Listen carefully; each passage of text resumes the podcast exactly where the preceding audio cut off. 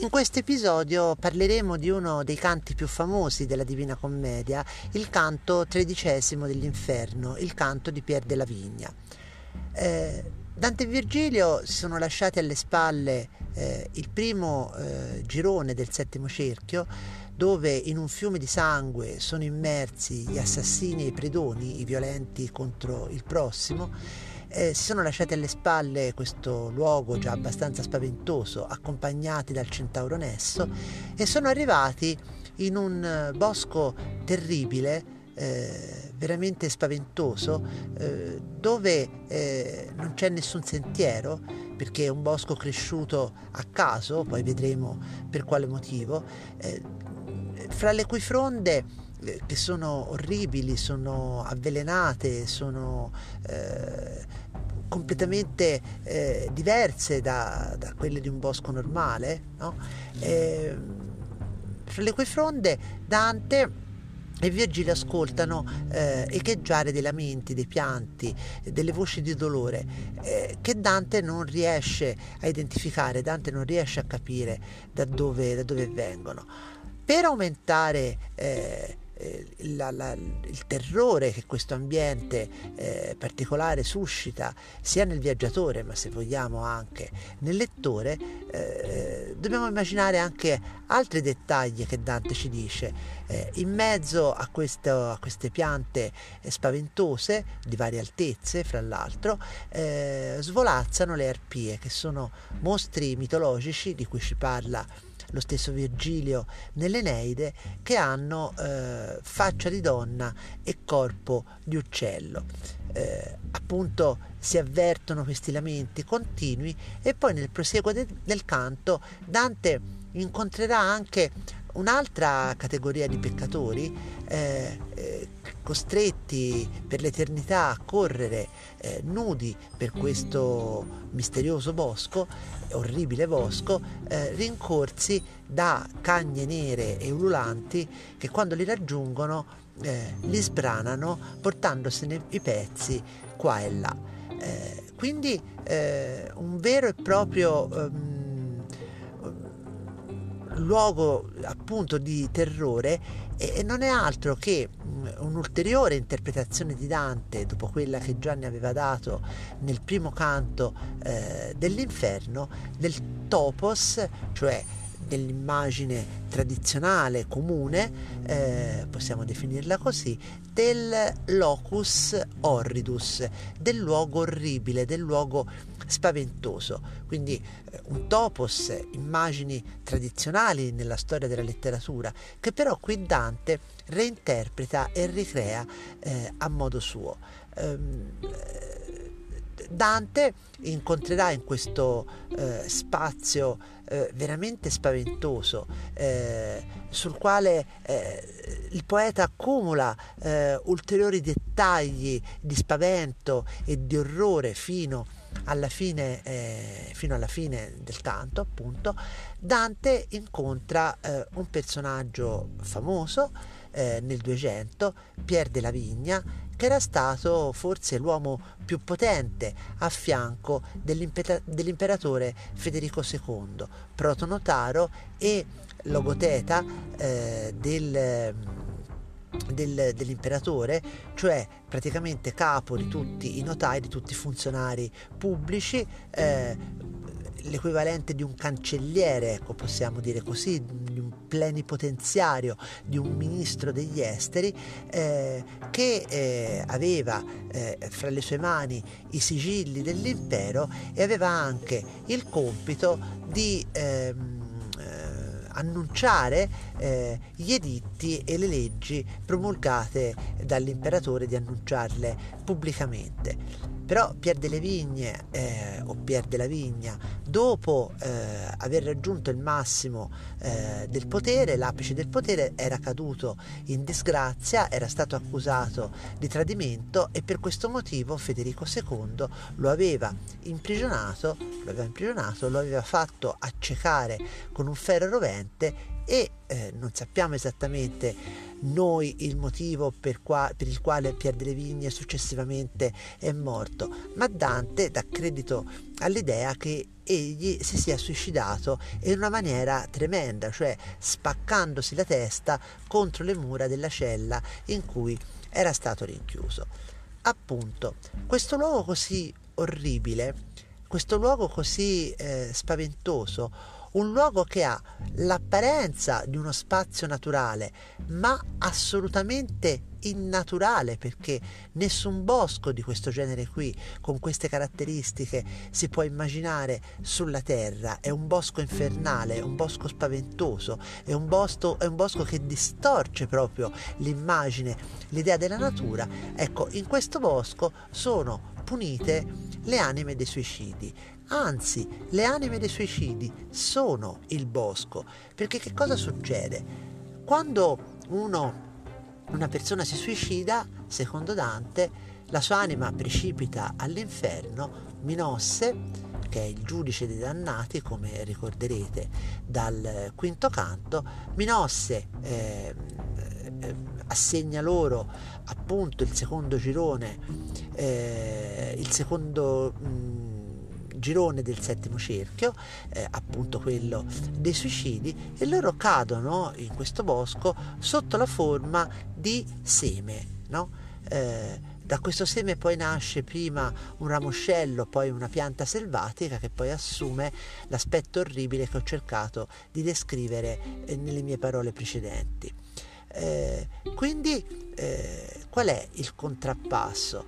Eh, i suicidi hanno rinunciato volontariamente al loro corpo, alla loro vita e quindi per questo non possono più riassumere, assumere nuovamente la forma umana. Sono condannati eh, ad essere eh, imprigionati per eh, l'eternità in una forma estranea, eh, nella forma appunto di un albero mostruoso, di una pianta mostruosa, avvelenata, spaventosa. Eh, non solo, ma eh, Dante eh, fa, fa, spiegare a Pier della Vigna quello che sarà il destino dei suicidi eh, dopo il giudizio universale. Dopo il giudizio universale ciascun'anima tornerà eh, nella selva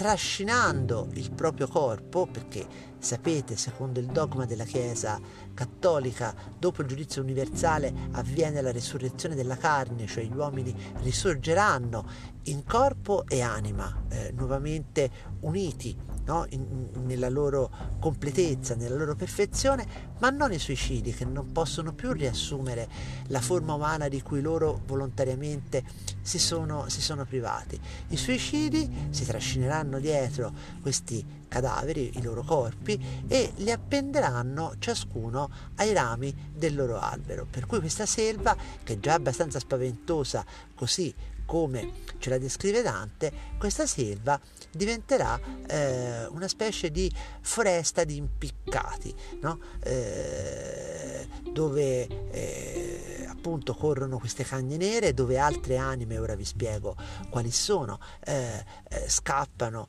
eh, per essere comunque raggiunti dai cani, comunque dilaniate, e dove svolazzano facendo versi strani, gutturali, spaventosi, questi strani uccelli, le arpie, con il volto, con il volto di donna. Questi suicidi, ma non ci sono solo i suicidi in questo bosco, appunto ci sono le anime di coloro che vengono raggiunti e dilaniati per l'eternità dalle, dalle cagne. Si tratta degli scialacquatori, quelli che hanno eh, perso, rovinato il loro patrimonio. Ci si potrebbe chiedere a questo punto che differenza c'è fra uno scialacquatore e un prodigo. Eh, I prodighi eh, sono stati presentati da Dante eh, in un canto precedente insieme agli avari. No? Eh, il prodigo, diciamo così, eh, ha l'istinto a spendere in maniera eccessiva, quindi rovina il proprio patrimonio perché eh, è desideroso di lusso, perché spende e allo stesso tempo però è anche avido di denaro per potersi permettere questa prodigalità. Lo, scialacquatore è qualcosa di peggio. Lo scialacquatore è quello che volontariamente e quasi con una sorta di, oggi si direbbe masochismo, sceglie di rovinare il proprio patrimonio, come uno dei due personaggi che Dante incontra e che ascolterà parlare nel corso di questo canto, eh, che eh, aveva bruciato una volta così per divertimento, senza nessuna ragione precisa,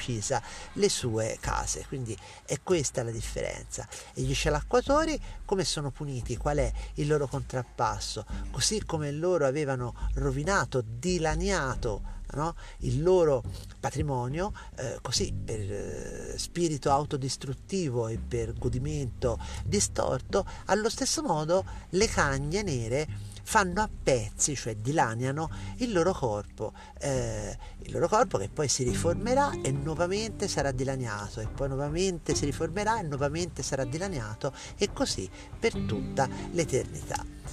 Anche l'immagine della caccia infernale è un'immagine comunque tradizionale che ricorre nelle prediche, per esempio dei predicatori di questo periodo e lo ritroveremo anche questa immagine in una narrazione del Boccaccio eh, ma il Boccaccio comunque si era ispirato ad altri quindi anche la eh, ehm, caccia infernale è eh, qualcosa che già altri autori insomma, hanno usato e useranno dopo di Dante. Ma Dante al solito interpreta questo motivo, questo motivo eh, letterario, in una maniera eh, del tutto personale, molto molto efficace eh, e eh, veramente spaventosa in qualche modo, in grado proprio di creare e di suscitare orrore nel lettore.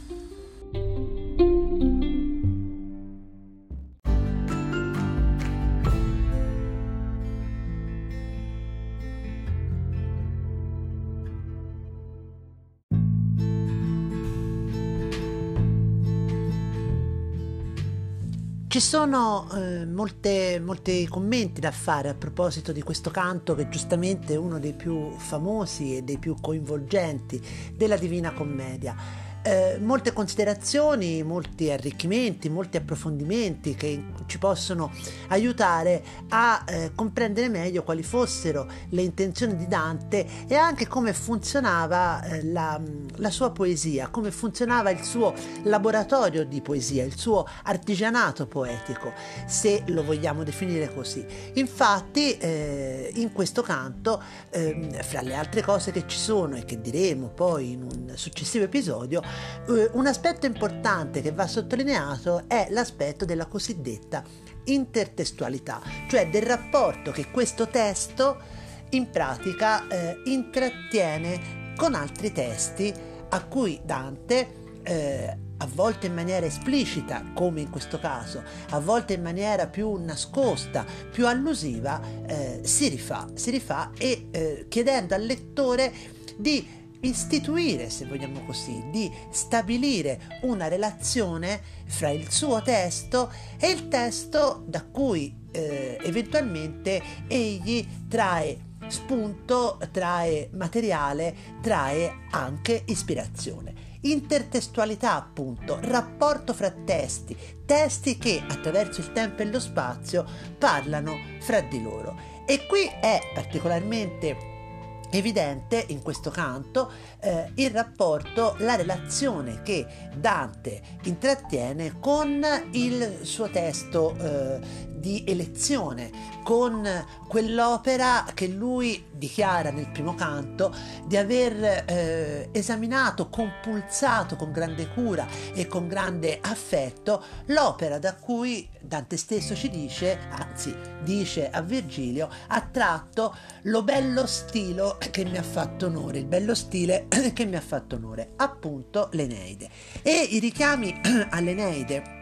che sono frequentissimi, in particolar modo nell'inferno, ma non solo, proprio nella geografia dell'inferno che ripercorre eh, e riprende eh, in eh, misura abbastanza precisa, eh, sia pure con una serie di distorsioni, la geografia dell'Ade virgiliano, così come Virgilio ce la descrive nel eh, sesto libro dell'Eneide, no? ehm, certamente quindi l'Eneide eh, sta alla alla, alla, base eh, di molto del materiale che Dante riusa e riadatta alla sua sensibilità, alla sensibilità medievale, però eh, in questo canto il rapporto è ancora più esplicito, evidente eh, e dichiarato in qualche misura. Veniamo eh, almeno in due punti. Eh, il primo, il, primo, punto eh, è eh, nel momento in cui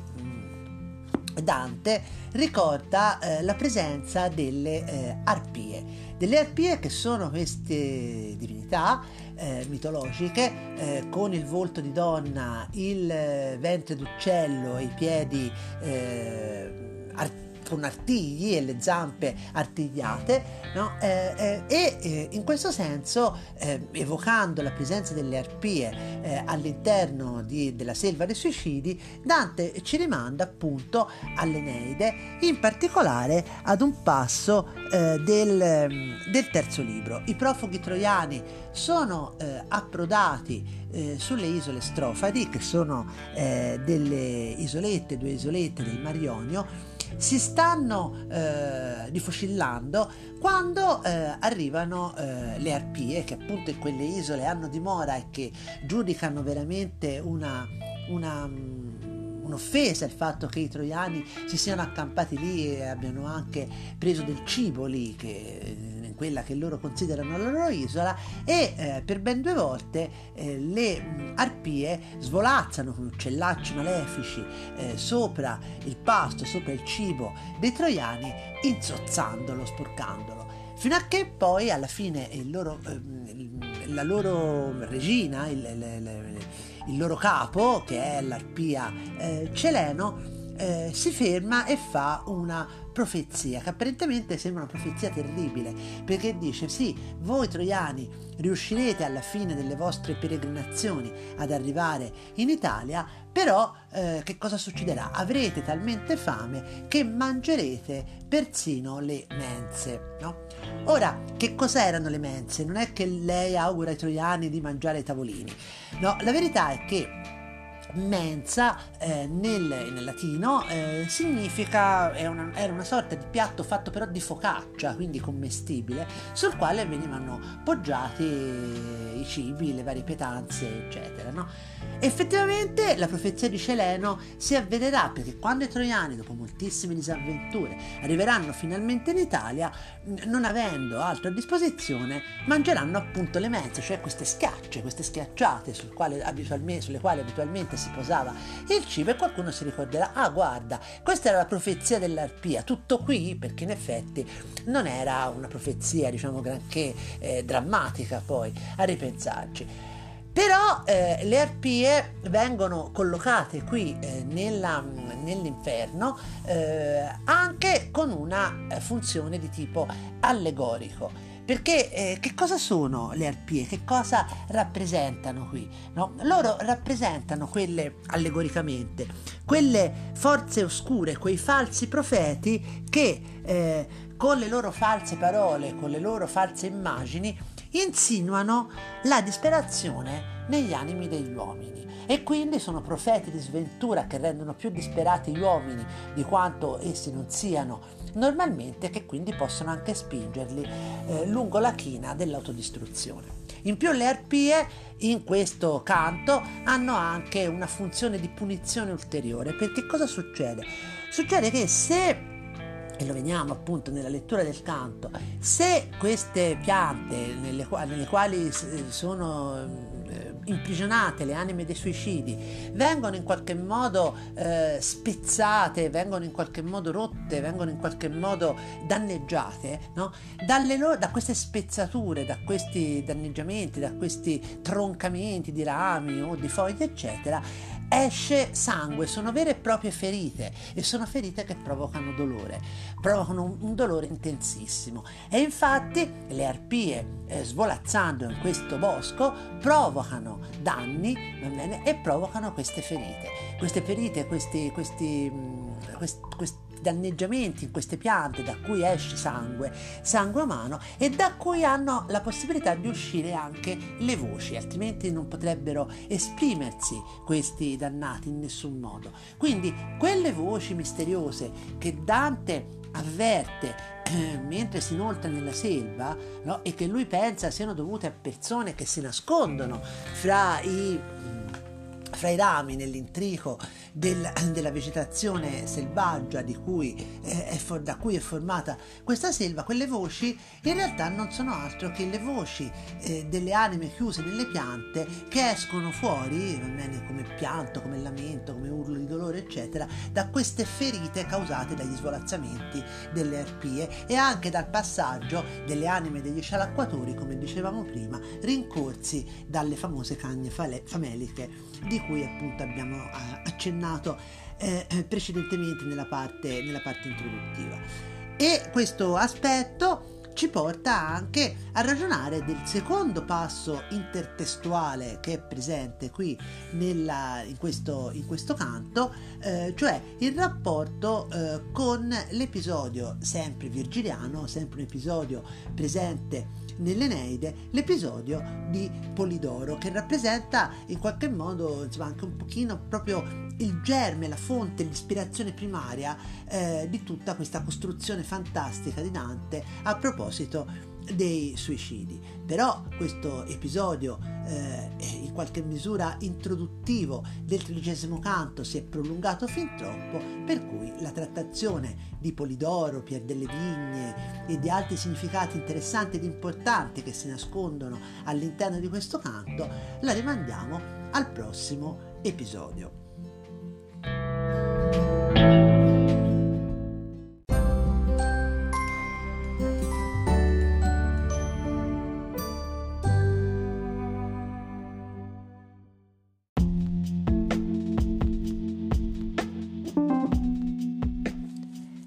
Nel prossimo episodio parleremo ancora del tredicesimo canto della Divina Commedia, il canto di Pier della Vigna, e parleremo di intertestualità nuovamente eh, di eh, Pier delle Vigne e Polidoro, personaggio virgiliano, e parleremo anche della mh, mm, eh, stratificazione nella costruzione appunto del personaggio di Pier della Vigna, dei molteplici significati nascosti che ci sono nelle parole con cui eh, Pier della Vigna racconta la sua vicenda e la storia della sua morte e ehm, parleremo ancora una volta insieme con Dante di Firenze e del cattivo rapporto che Dante evidentemente aveva con la città che lo aveva cacciato, che lo aveva esiliato e parleremo anche inaspettatamente di eh, Hannibal the Cannibal, il dottor Hannibal Lecter e vedremo che questo personaggio eh, del tutto moderno in qualche modo ha a che fare con